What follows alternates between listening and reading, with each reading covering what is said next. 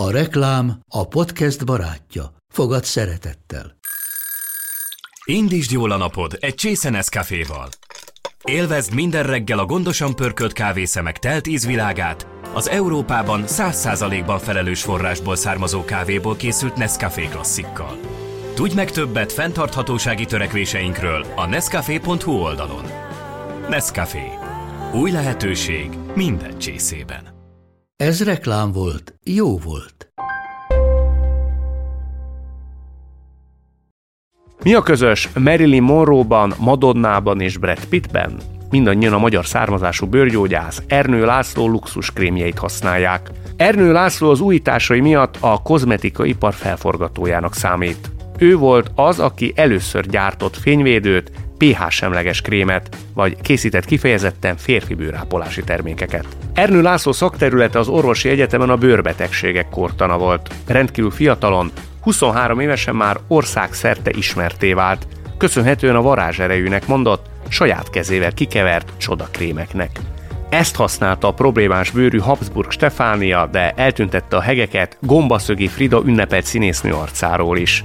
1927-ben megalapította a Tudományos Kozmetológiai Intézetet, ahová a leggazdagabb és legelőkelőbb szépülni vágyók jártak. A második világháború előtt Amerikába emigrált, ahol megnyitotta exkluzív klinikáját Manhattanben, ahol a világsztárok egymás kezébe adták a kilincset. Az ő kezelésén vett részt Marilyn Monroe, Greta Garbo, Truman Capote és Jacqueline Kennedy is. Bár László kezeléseinek igen borsos ára volt, az óriási várólistája miatt egy ponton már bekerülni is alig lehetett a klinikájára. Minimum egy, de inkább két híres ember ajánlására volt szükség ahhoz, hogy új páciens fogadjon. Halála után az Ernő László brand fennmaradt. Kozmetikumai ma is igazi luxusnak számítanak. Ez a Felforgatók, a Bátrak podcastje Kadarkai Endrével.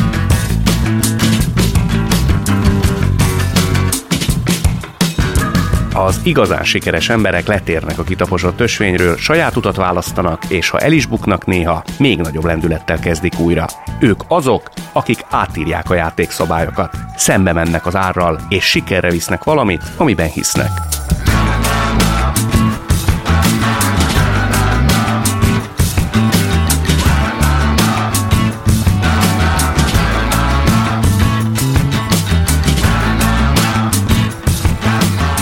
Több mint 20 éve dolgozik a természetvédelem frontvonalában. 2003 óta ráadásul a legnagyobb környezetügyi szervezetek élén.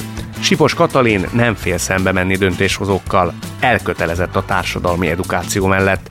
Diplomatikus, de mindenek felett célvezérelt. Vendégem a WWF Magyarország igazgatója, Sipos Katalin.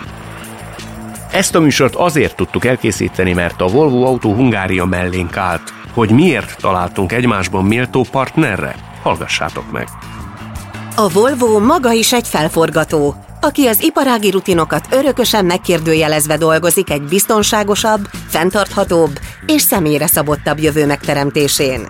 A felforgatók stábjához hasonlóan a Volvo-nál is hisznek abban, hogy mindannyiunknak megvan a lehetősége maradandó változásokat előidézni és értéket teremteni.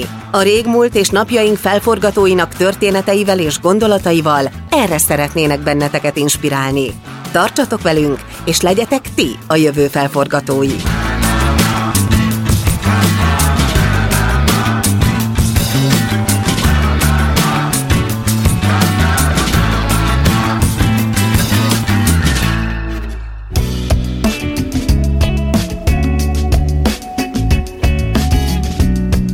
Azt mondtad egy helyütt, hogy felforgatónak nem tartod magad, de reformernek annál inkább. Mi a kettő közt a különbség? Hát lehet, hogy ez ilyen szubjektív vélemény, de a felforgatókban én érzek egy kis ilyen pejoratív árnyalatot, illetve ami nincs benne, az az, hogy, a, hogy, hogy miért forgat fel az ember, és hogy a reformerben meg szerintem benne van az, hogy valamiért, ami jobb, mint a, mostani rendszer meghelyzet, ezért érzem úgy, hogy a kettő között van egy kis különbség, és hát én alkatilag nem vagyok egy olyan fajta lázadó, aki csak azért, hogy szembe menjen valaki mivel azért így lázad, szóval én így valamiért szeretek hozzányúlni a jelenlegi rendszerekhez. De minek kell történnie, hogy lendületbe jöjj? Hát ez szerintem elkerülhetetlen, meg hogyha az embert vezérli egyfajta értékrend, meg nagyon mély meggyőződés azokkal a, a jövőbeli dolgokkal kapcsolatban, miért dolgozik, akkor szerintem ez a lendület ez így jön. De a lendület az jön, vagy azt azért elő kell időnként hívni? Meg kell tudni őrizni, inkább ezt mondanám. Nekem, én is nagyon emlékszem arra, hogy amikor, amikor kezdtem, akkor, és ugye 20 évesen, 30 évesen az emberbe így alkatilag benne van egyfajta ilyen dinamika, és akkor jönnek ezek a nagy mondások, hogy majd bejön a fejed lágya, meg majd elmúlik, meg nem tudom, és aztán amikor így 40-45 évesen is még mindig benned van ugyanaz a tűz, meg érzed, hogy ugyanúgy dolgozni akarsz egy ügyér, akkor így, akkor így felül lehet vizsgálni ezeket a sztereotípiákat, hogy bizonyos dolgokat kinő az ember. Van vannak, vannak dolgok, amiket szerencsére nem lehet kinőni. Miket de például? hát mondjuk például ezt, hogy, hogy hiszel abban, hogy az egy nagyon jó ügy, hogy ennek a bolygónak, a természetnek a védelméért dolgozol, tehát egy olyan érték, ami túlmutat, meg kívül áll az emberiség által alkotott értékeken is. Szerintem ez egy, ez egy ilyen dolog, vagy az én életemben ez egy ilyen dolog, és hát ezt nagyon sok más ember is így látja. De azt mondod, hogy sokan legyintettek, hogy azt mondták, hogy majd benő a fejed lágya. Ki? Igazából azért hozzá kell tenni azt, hogy, hogy ugye én még amikor gyerek voltam, akkor az még a szocialista időszak volt, elég más társadalmi kultúra volt akkor, tehát a, az ilyen hogy is mondjam, öntörvényű, saját értékeket követő állampolgárokat az a rendszer nem nagyon ölelte a keblére. Nyilván azok, akik engem annó ilyenfajta jövőképekkel riogattak, nyilván bennük, benne, bennük volt ez a fajta történelmi lenyomat is. Tehát, De riogattak? Nekem, nekem ez olyan negatív élmény volt akkor. Hogy Mit mondtak? Valami, Hát, hát ezt, hogy ez a benő majd a fejlem, mert lenyugszol majd. Tehát ennek semmi értelme tulajdonképpen? Ezt így nem, nem. Szerintem a, vagy nem volt olyan élményem, hogy magát az ügyet, magát a természetvédelmet, vagy a környezetügyet kérdőjelezték volna meg, inkább csak ezt az attitűdöt, hogy, hogy fogad magad és járod a saját utadat, és ha kell, akkor csendesen, ha kell, akkor kicsit hangosabban, de esetleg szemben mész olyan dolgokkal, ami a hétköznapi normát jelenti. Ez nálad mikor kezdődött? Hát ezt így azért nehezen tudnám így megragadni, hogy mikor, mert én alapvetően, hogy mondtam, nem vagyok egy ilyen harcos lázadó alkat, de hát azt, azt hiszem, hogy onnantól kezdve, hogy a, hogy a Nemzeti Park igazgatóságnál kezdtem el dolgozni, ahol akarja vagy nem, az ember belekeveredik konfliktusos helyzetekbe, onnantól kezdve ez így, hogy is mondjam, nevelődött is bennem ez a fajta ilyen keménység. Azt tud nevelődni? tud nagyon, nagyon sok helyzetet, hogy átél az ember, meg olyan szituációkba kerül, ami, ami messze túl van azon, amit gondolt magáról, hogy képes kezelni, az, az így azért tágítja az eszköztárat is, meg, meg az önképet is jelentősen átalakítja. Tudsz mondani egy példát, ami mondjuk téged úgy melbevágott, amiről például nem gondoltad volna korábban, hogy ez benned van? Tudok mondani ilyet, ez még a, a pályámnak a legelején volt egy ilyen nagyon, nagyon necces ügy a, a Csepel-sziget déli részén, egy ártéri erdőben, ahol, ahol Pest megyének az egyetlen kócsak telepe volt, ott terveztek tarvágást, tehát fakivágásokat, és hát ott ugye egy nagyon erős konfliktusba kerültünk az erdőgazdálkodóval, állami erdészeti ZRT-ről beszélünk egyébként, és akkor ott egy olyan helyzet alakult ki, hogy ilyen 20 pár éves, gyakorlatilag pályakezdő biológusként egyedül mentem el tárgyalni ezzel az ügyel kapcsolatban, hogy megakadályozzuk valahogy a fakivágásokat. És akkor benyitok a tárgyaló terembe, és akkor hirtelen így, így felém fordul körülbelül olyan 15-50 éves erdész szempár. Ugye ezek voltak az erőviszonyok, hogy mondjuk 15 masszív, tapasztalt dörzsölt erdész meg én, és hát igazából már nem is emlékszem magára a tárgyalásra, hogy hogy ment, azt tudom, hogy egy ilyen védőzónát azt sikerült nagyjából kijárni, hát az az erdő az azért tönkrement. Tehát, De betoltál ott, amikor 15-en álltak veled szembe? Hát felment az adrenalin szintem, fogalmazzunk így, de hát nyilván volt egy ügy, ami miatt ott voltam, és akkor az ember megszólal, hozzászól, vitatkozik, tehát hogy ebbe így bele, bele kell állni. Nyilván egy ilyen eset után az ember már máshova teszi a tűrő, tűrő képességének a határát. Azt ugye jól tudom, hogy az első tulajdonképpen ilyen önálló döntés vagy keménység az az volt, amikor édesapáddal szembe menve, te úgy döntöttél, hogy a biológiát fogod választani. Mondjuk vele azért nem volt olyan nehéz szembe menni. Mint az erdészekkel. Iszonyatosan jó szívű, jó lelkű ember volt, sajnos már nincsen közöttünk. Igen, ő nagyon szerette volna, hogyha mérnök leszek, neki az volt a minden, úgyhogy sokszor volt az, hogy este szétszerelte egy rádiót, mutogatta ott a mindenféle ilyen ellenállásokat, meg mindenféle ilyen elektromos kütymityöket dolgokat benne, és így nagyon lelkesen magyarázott, de nekem valahogy így, így mindig is a növények, mindig is a természeti környezet, úgyhogy igazából gimnáziumban olyan, hiszem, hogy második végén kellett eldönteni nagyjából, hogy merre akarsz tovább menni tanulmányaiddal, és akkor tiszta volt, hogy hogy biológus akarok lenni, azért, hogy természetvédelemben dolgozzak. De ez honnan jött? Tehát mitől ilyen magától értetődő ez a te életedben? Nem tudnám megmondani. Nem nagyon hiszek az ilyen determinisztikus dolgokban, meg az előre elrendeltetésben, meg hasonlókban, de, de valamiféle személyes hajlam biztos, hogy, hogy kell ahhoz, hogy valaki ezt ennyire tisztálássa alkatilag is szeretek célvezérelt lenni, tehát hogy nálam mindig fontos tudni, hogy hova, merre megyünk, mit akarunk elérni, és hát igazából ennyi, hogy, hogy ez, ez úgy nagyon,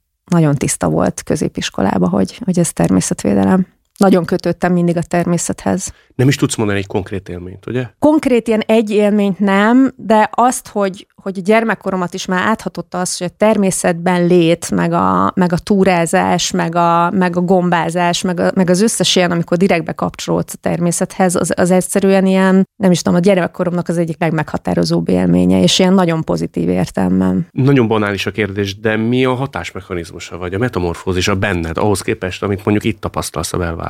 Tehát kimész, és akkor mi történik veled? Van az a, az a nagyon mély otthon vagyok érzés, hogy egyrészt elszáll belőled mindenféle stressz, másrészt azt érzed, hogy, hogy körülötted végre most jó értelme vett rend van, és a rend alatt azt értem, hogy olyan ősi szabályok működnek, amik be nem csak szépek, hanem, hanem igazságosak is, vagy nem is tudom, hogy hogy fogalmazom. Tehát a természeti világban van egy olyan fajta szabályrendszer, és egy olyan fajta nem befolyásolható szabályrendszer, korrupció, meg csalás, meg ilyenek egyszerűen a természeti rendszerben nem léteznek. Tehát van egy tisztasága is ennek a rendnek. És ha ezt a rendet érted, és ugye biológusként az ember érti, hogy egy adott helyen miért erdő van, a másik helyen miért, nem tudom én, magas kóros, a harmadikon meg miért gyep, ennek megvannak a szabályszerűségei. Amikor ezt érted, akkor azt látod, hogy minden a helyén van, és te ennek a rendszernek része vagy.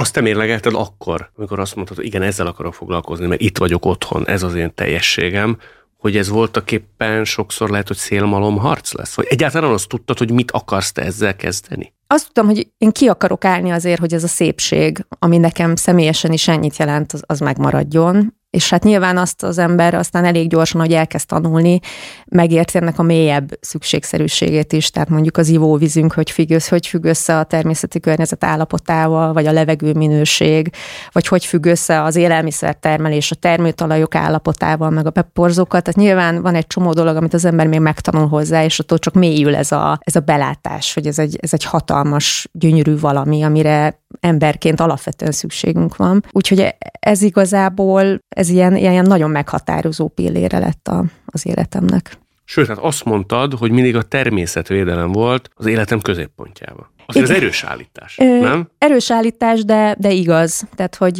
Mindent felülírt? Mondjuk úgy, hogy, hogy magánéleti oldalon nagyon sok mindent hát nem jó szó ez a beáldozás, mert nem éreztem áldozatnak, csak nagyon sok mindent elnyomott igazából az, hogy ez a küldetés, meg az azzal kapcsolatos munka az, az áll az életem középpontjába. Tehát ilyen értelemben igen, tehát hogy nagyobb darabja az életemnek ez a küldetés, mint egy átlag más munkahely vagy munkakör. Mindig úgy érezted, hogy megéri?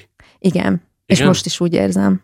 Soha nem gondoltál arra, hogy életed egy másik dimenziója esetleg sérül majd azáltal, hogy neked ilyen küldetést tudatod, vagy nem tudom, milyen jó szó van? Igazából annyira sokat kapok ettől a küldetéstől emberként is, meg, meg mindenhogyan gondolkodó agyként, meg szívként, meg mindenhogy, hogy igazából nincsen bennem hiányérzet. Nyilván lehet máshogy is teljes egy ember élete. Nyilván mondjuk, hogyha valaki, én, nekem nincsenek gyerekeim, ez nem annyira tudatosan felvállalt dolog volt, de szerintem ez volt az egyik olyan elem, amit felülírt igazából a küldetés meg a munka. Tehát, hogy ez a Már kettő a egyszerűen nem, igen, igen. Tehát ez a kettő egyszerűen nem fért bele együtt. De ez volt neked mérlegelés tárgya valamikor? Olyan nagyon kifejezetten direktben nem, de hogy a, a, a munka, meg, ez, a, meg ez, a, ez az élmény, ez, a, ez az egész folyamat, hogy dolgoztam a természetvédelemért eddig, meg hogy remélem még fogok is, ez, ez igaz igazából annyira lefoglalt, meg annyira kitöltött mindenféle szempontból, hogy, hogy igazából úgy, úgy nem volt annyira fontos emellett a, például a gyerekvállalás. Az mit jelent pontosan, hogy mindent kitöltött? Ez mondjuk hány órát jelent? Egy héten, egy nap. Ez változó, meg nyilván vannak időszakok ebbe is. Tehát azért volt, voltak extrém időszakok, amikor mondjuk ez a, nem tudom én, reggel kilenctől majdnem éjfélig, és akkor ez úgy sok-sok napon keresztül folyamatosan. Szinte meg, minden nap? Voltak olyan időszakok, igen, amikor, amikor ez ilyen szinten berántott, de azért tehát főleg most így az utóbbi időben azért próbálok én is egy egyensúlyt tartani a, a munka, vagy inkább küldetésnek mondanám, jobban szeretem ezt a szót, tehát a küldetés meg a, meg a magánélet között, egyszerűen azért, mert kell, hogy egybe maradjon az ember ahhoz, hogy jól tudja csinálni ezt a feladatot. De akkor, amikor ennyit dolgozik az ember, akkor nem lehet, hogy munka alkoholista épp? Mm, elméletileg lehet, gyakorlatilag nekem kell is, hogy legyenek kikapcsolási időszakok, az viszont 90%-ban a természetben lét tehát, hogy... Hol máshol? Tehát mondjuk, mondjuk a túrázás volt olyan időszak, amikor pont ilyen, ilyen, ilyen mentálhigiénés szempontból is szükségem volt arra, hogy, hogy nagyon feltöltődjek. Még egyet hogy kérdezek, remélem nem udvariatlan, magamból is kiindulva, mert amikor nagyon sokat dolgozik az ember, akkor fölteszi ilyen kérdést, hogy ez nem pótlék sok tekintetben? Ezen például gondolkodtál, hogy azok az emberek, akik rettenetesen sok energiát, szenvedét áldoznak mondjuk a munkájukra, az sokszor valami fajta pótlékot keresnek más hiányában. Ezek általában én úgy vettem észre, időszakosan fordulnak elő, szakaszosan egy ember életébe, és utólagosan mindig bizonyságot nyer, ennek a valós volt a már, mint ez a pótló indok, nem? Én azt azért nem érzem a magam esetében, hogy mondjam, relevánsnak, mert én, én nem, nem a munka kedvéért dolgozok, hanem én valamiért. Tehát, hogy amit szeretek, amihez kötődök, amit értéknek tartok. Tehát az, hogy a, a természeti környezet, az élőhelyek, az erdők, a vizes élőhelyek, a, az árterek, a folyók minél jobb állapotban megmaradjanak, ami egyébként mindannyiunknak ügye, meg, meg, meg értéke. Én ezért dolgozok, nem pedig azért, hogy nem tudom, eltöltsem az időt, vagy szerintem nagyon, nagyon nem mindegy, hogy mi az, ami beszívott, vagy berántott a sok munkába, és engem egy érték rántott be, amihez kötődök. A te munkádban, vagy személyesen a te életedben, mi a siker? Tehát mikor sikeres egy természetvédő? Hát vannak azok a sikerek, amiknek nagyon örülünk, de igazából nem a nem az optimum, amikor meg tudunk valamit akadályozni, ami nagyon nagy kárt okozott volna. Ugye van is egy ilyen sztereotípia szerintem a, a természetvédőkről, meg általában a zöldekről, hogy ez a haladás ellenségei, meg odáig terjed a munkájuk, hogy leállítanak dolgokat, amik másoknak fontosak, stb. De hát azért, amikor látod, hogy konkrétan meg tudod mutatni, hogy mik azok az erdők, mik azok a gyepek, amik eltűnnének, hogyha megépült volna mondjuk az a szálloda, vagy az a kisvasút, vagy az a nem tudom mi, akkor azért az egy élmény, hogy ott szereped volt, hogy megvédted ezeket a területeket. Ami ennél nagyobb örömet jelent, az az, amikor sikerül akár absztrakt módon is, de sikerül olyan előrelépést kikényszeríteni, aminek hosszú távon sok-sok-sok-sok-sok hektár élőhely lesz a jutalma vagy eredménye. Tehát mondjuk ilyenekre gondolok, hogy mondjuk egy agrártámogatási rendszerbe ha sikerülne most elérnünk azt, hogy, hogy a felszíni vizeket vissza lehessen tartani, hogy vizes élőhelyeket lehessen helyreállítani, ami egyébként jó lenne a mezőgazdaságnak is. Tehát amikor ilyen jellegű szabályozásokba tudunk belenyúlni, és kézzelfogható hatásunk volt benne, ezek, ezek óriási sikerek. Csak ez, ezek azok, amiket nagyon nehéz megosztani, meg, meg a nyilvánosság felé kommunikálni, mert ehhez viszont nagyon kell ismerni azt, hogy hogy függnek össze mondjuk az agrártámogatások azzal, hogy megmarad-e egy erdő, vagy nem. De az ilyesfajta sikerek, ami mondjuk a külső szemlélő számára nem falrengető eredmények, de ti szakemberek pontosan tudjátok, hogy micsoda nagy előrelépést jelez mindez. Ezeket te tudod értékelni, átélni, igen, örülni abszolút, neki? abszolút, nagyon, nagyon mélyen, igen. Akkor tulajdonképpen a te sikerélményed független a külvilágtól és a környezet visszaigazolásától. Mm, részben igen, nyilván az nagyon jól esik, amikor, amikor pozitív visszajelzések jönnek kintől, és például az olyan ügyekben, amikor ugye akár embereket is mozgósítunk, hogy valamit meg lehessen akadályozni. Ugye a Csarnavölgy egy ilyen ügy volt pár évvel ezelőtt, Csarnavölgyi beruházás kérdése. Nyilván ez nagyon jól esik, és, és lelkesítő, meg, meg ad energiát, meg erőt, de hát, hogy mondtam, azért, hogy is mondjam, itt az igazi húzóerő az én esetemben az a, az a természethez való viszony. És mond, milyen vezető vagy? Tehát például más egy női és más egy természetvédelmi szervezetnél betöltött vezetői tisztség, mint mondjuk egy nagy vállalatnál. Tehát humánusabb-e, más skillek, attribútumok kellenek hozzá, de lehet, hogy egy nagyon rossz felvetés, de valahogy egy picit másnak gondolom. Nyilván erről inkább külső, külső visszajelzéseket lenne érdemes kérni. Ahogy én megért, megélem, tehát a, a női vezetés, férfi vezetés között, ha a nagy számokat nézem, van különbség, bár láttam én is már olyan női vezetőt, aki simán elment volna kőkemény férfi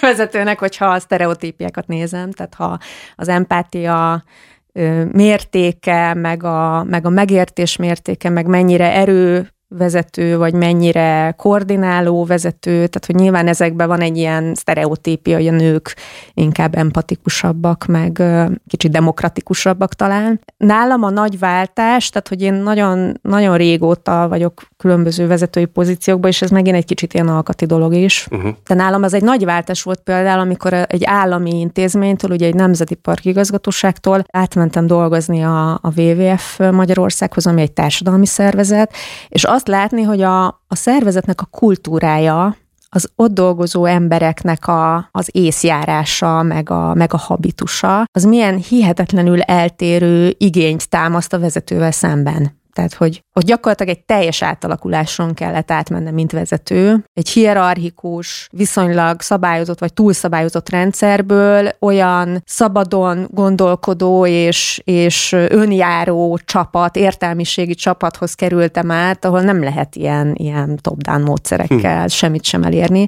Ez például egy óriási, izgalmas élmény volt vezetőként is. De hány évet is töltöttél a a Nemzeti Parknál, a Dunai Poly Nemzeti Parknál? A Nemzeti Parknál 17-et. Az nagyon sok idő. És akkor igen, igen. Hát ez kemény is volt ez a váltás. Tehát, hogy Azt a, megszenvedted, ugye? Igen, az, az egyfajta, a vége egyfajta ilyen kudarc élmény volt, így személyesen személyes vonalon mondom most a kudarc élményt, amikor azt látod, hogy a, a rendszer, meg a, a politikai akarat az nem, hogy nem segíti, hanem blokkolja azt az ügyet, ami, ami miatt te ott vagy. És hát amikor ezt be kell látnod, hogy egy szervezet, amit nagyon szerettél, amiben nagyon hiszel, az már nem tud azért dolgozni, vagy nem úgy tud azért dolgozni, amiért te oda mentél. Hát az egy nehéz helyzet ezt így feldolgozni. Ezáltal fogyott el a lendület, ha jól sejtem. Igen, ott volt, meg hát um, az az igazság, hogy az ilyen típusú szakmákban, ahol azért érnek rendesen kudarcok, a kiégés az egy, az egy, hogy is mondjam, majd, hogy nem normális vele járója. Tehát motiválatlanság? Egyfajta ilyen reményvesztés állapot, meg ez a, hát amit, amit említettél is, ez a szélmarom harcérzés, hogy kész,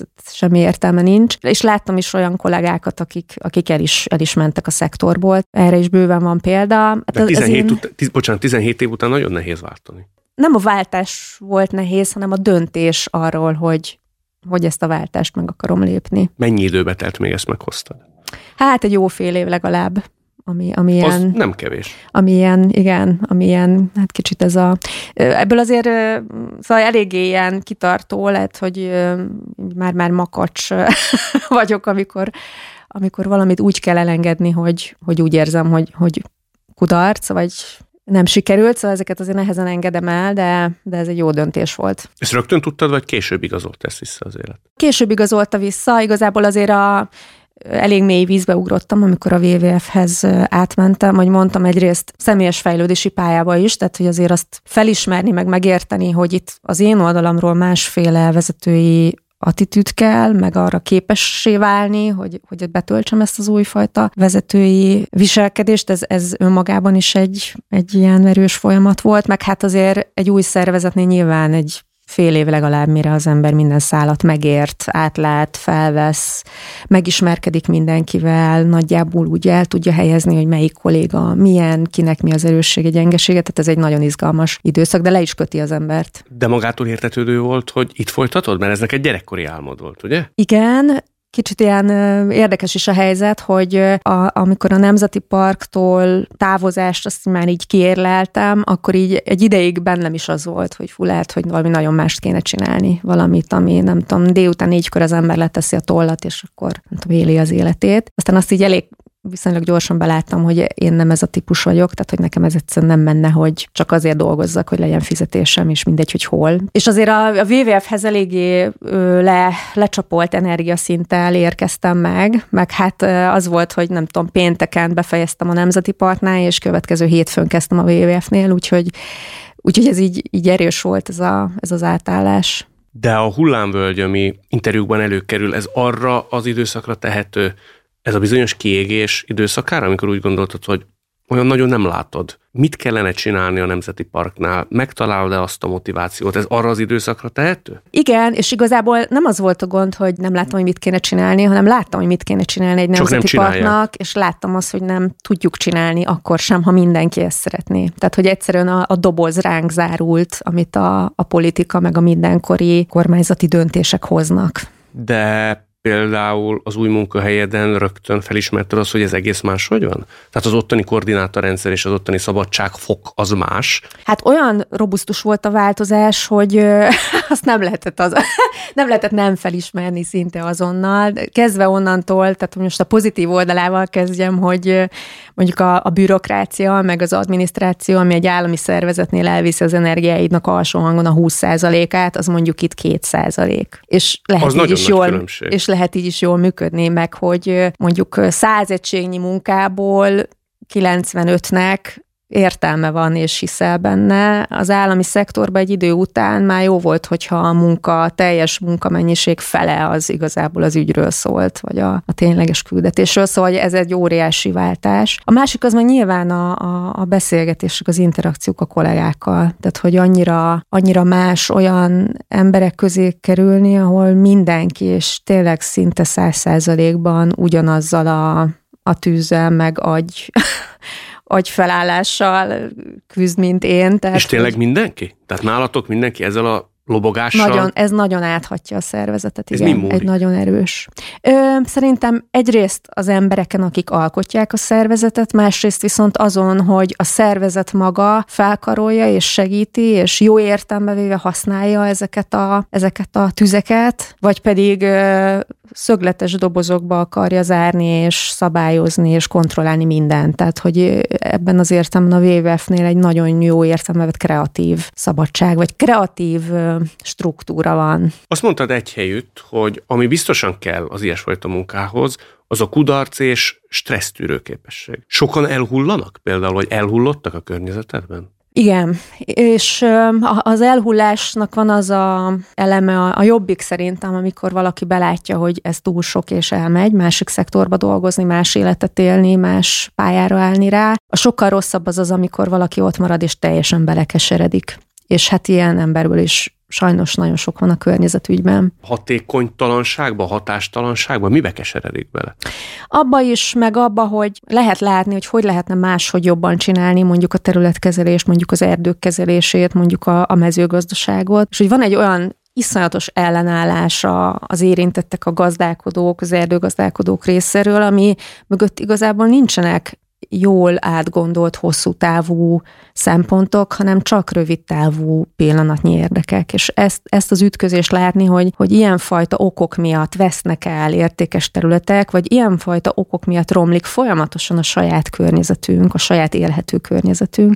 Szóval ez azért egy, ez azért egy elég erős, erős krízis. Te is tapasztalsz ilyet első számú vezetőként? Persze, tehát hogy ez, ez nagyon benne van a, a napi munkánkban is akár, főleg amikor, amikor igazából most így a mindenféle aktuál politikában nem belemenve, de amikor, amikor erőpolitikával áll szemben mondjuk a környezetügy, ott nagyon beszűkülnek a lehetőségek, mert amíg, amíg egy tárgyalás úgy néz ki, hogy érveket, ellenérveket, adatokat, hosszú távú szempontokat lehet az asztalra tenni, és van egy vita, ahol a különböző érdekek közelednek, vagy legalább próbálnak keresni valami kompromisszumot, ez egy nagyon más felállás, mint amikor lehet okos, meg lehet szép, de az erőse fogja megmondani, mi lesz, és nem érdekli, hogy mit mondasz, akkor például- se, ha igazad van. Te például ilyenkor el tudsz annyira keseredni, hogy napokra vagy hetekre elmegy az egésztől a kedved? Annyira, hogy hetekre, annyira már nem, de nyilván egy-két rossz nap az szokott lenni, hogyha valami, valami, valami nagyon erős kudarc él bennünket. Azért úgy látom, ebbe a szakmába kell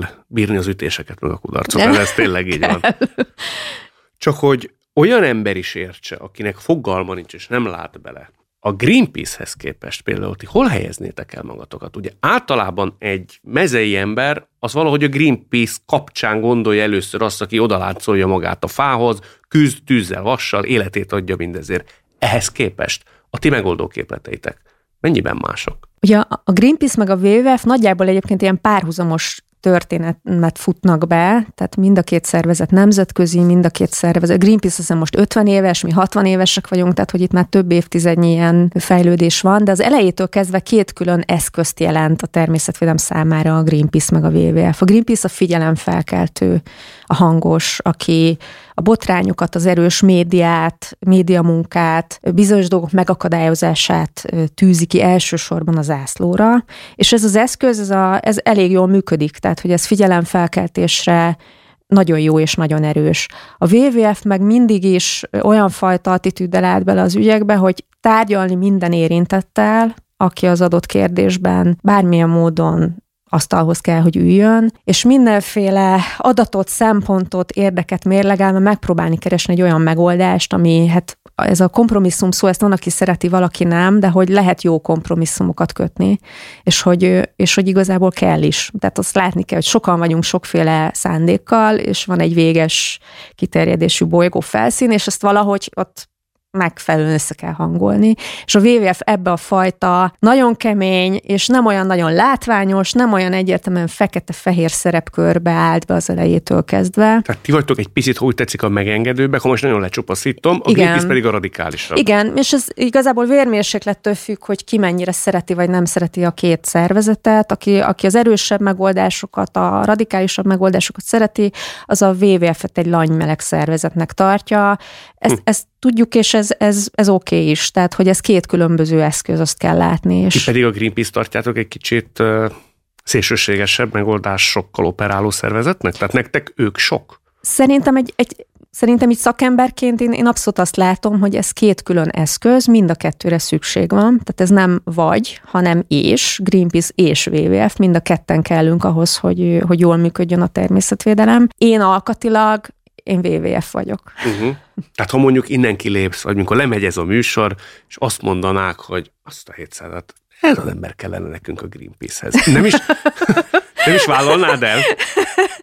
Hát ez egy nagyon-nagyon nehéz kérdés, mert ez ugye attól függne. Ha, ha az lenne a kérdés, hogy a WWF-től átmennék-e holnap a, a Greenpeace-hez, akkor, akkor nem, de nem azért, mert nem tök jó dolog a, a Greenpeace, hanem, hanem azért, mert, mert én, én egyszerűen alkatilag a WWF-nél jobb helyen vagyok. Ha valami miatt, nem tudom én, a, a WWF-et elviszik az ufók, és ott állok munka nélkül, vagy nem tudom, lehetőség nélkül, hogy a természetvédelmi dolgozok, és úgy mehetnék a Greenpeace-hez, akkor az már más helyzet lenne. Tehát abba biztos vagy, hogy a következő x évtizedet te a bolygónk védelmébe fogod elkövetni. Ez biztos. Ez hogy biztos? Igen. úgy, úgy tervezem, hogy amíg nem vesztem el a szellemi frissességemet, és többet tudok hozzáadni az ügyhöz, mint elvenni, addig most már maradok ezen a pályán.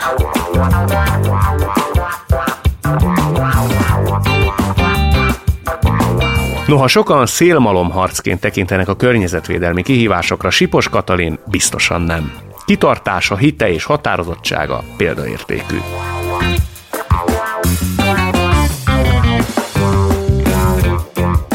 A világot a felforgatók teszik jobb helyé. Konfliktusokat vállalnak, mert hisznek valamiben, nekik köszönhetjük a fejlődést. Magyarországon is vannak felforgatók szép számmal. A következő epizódban újabb hazai úttörőt ismerhettek meg. Ha tetszett a műsor, iratkozz fel az Apple, Google és Spotify podcast lejátszókban, vagy ott, ahol épp hallgatsz minket. Kövess minket a Felforgatók Facebook oldalán és az Instagramon.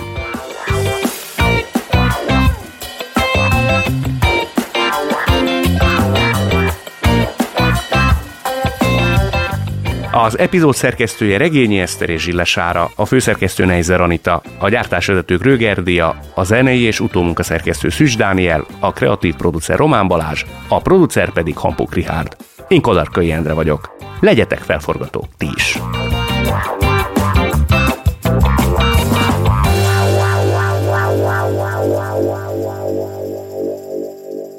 Beaton Studio a Volvo-nál hisszük, hogy a biztonság ma már nem értelmezhető a fenntarthatóságtól függetlenül. Ezért vállaltuk, hogy 2040-ig teljes mértékben klímasemleges és körforgásos vállalattá válunk, és hogy felelős, etikus üzletvitelünkkel hozzájárulunk egy igazságosabb társadalom létrejöttéhez. A fenntartható jövő közös ügyünk, amiért együtt kell dolgoznunk. Forgassuk fel együtt a világot, a megteremtése érdekében. Ha más podcastekre is kíváncsi vagy, hallgassd meg a Béton műsor ajánlóját. El tudod képzelni, hogy a podcastet, amit éppen most hallgattál, fél év múlva már a mesterséges intelligencia generálja? Mi sem. De ha érdekel, eljötte már a gépek lázadása. Hallgass bele az Embertelen podcastbe. Orsós Lajos vagyok, a műsor házigazdája. Egyelőre még élőben. Egyelőre. Fedezzük fel együtt, hogyan ismerkedik, randizik, mesél és vitatkozik Betty és Péter, két teljesen mesterséges intelligencia. Lajos, a podcast címét mond még egyszer, Léci. Oké. Okay. Embertelen podcast. Ez egy Béton podcast.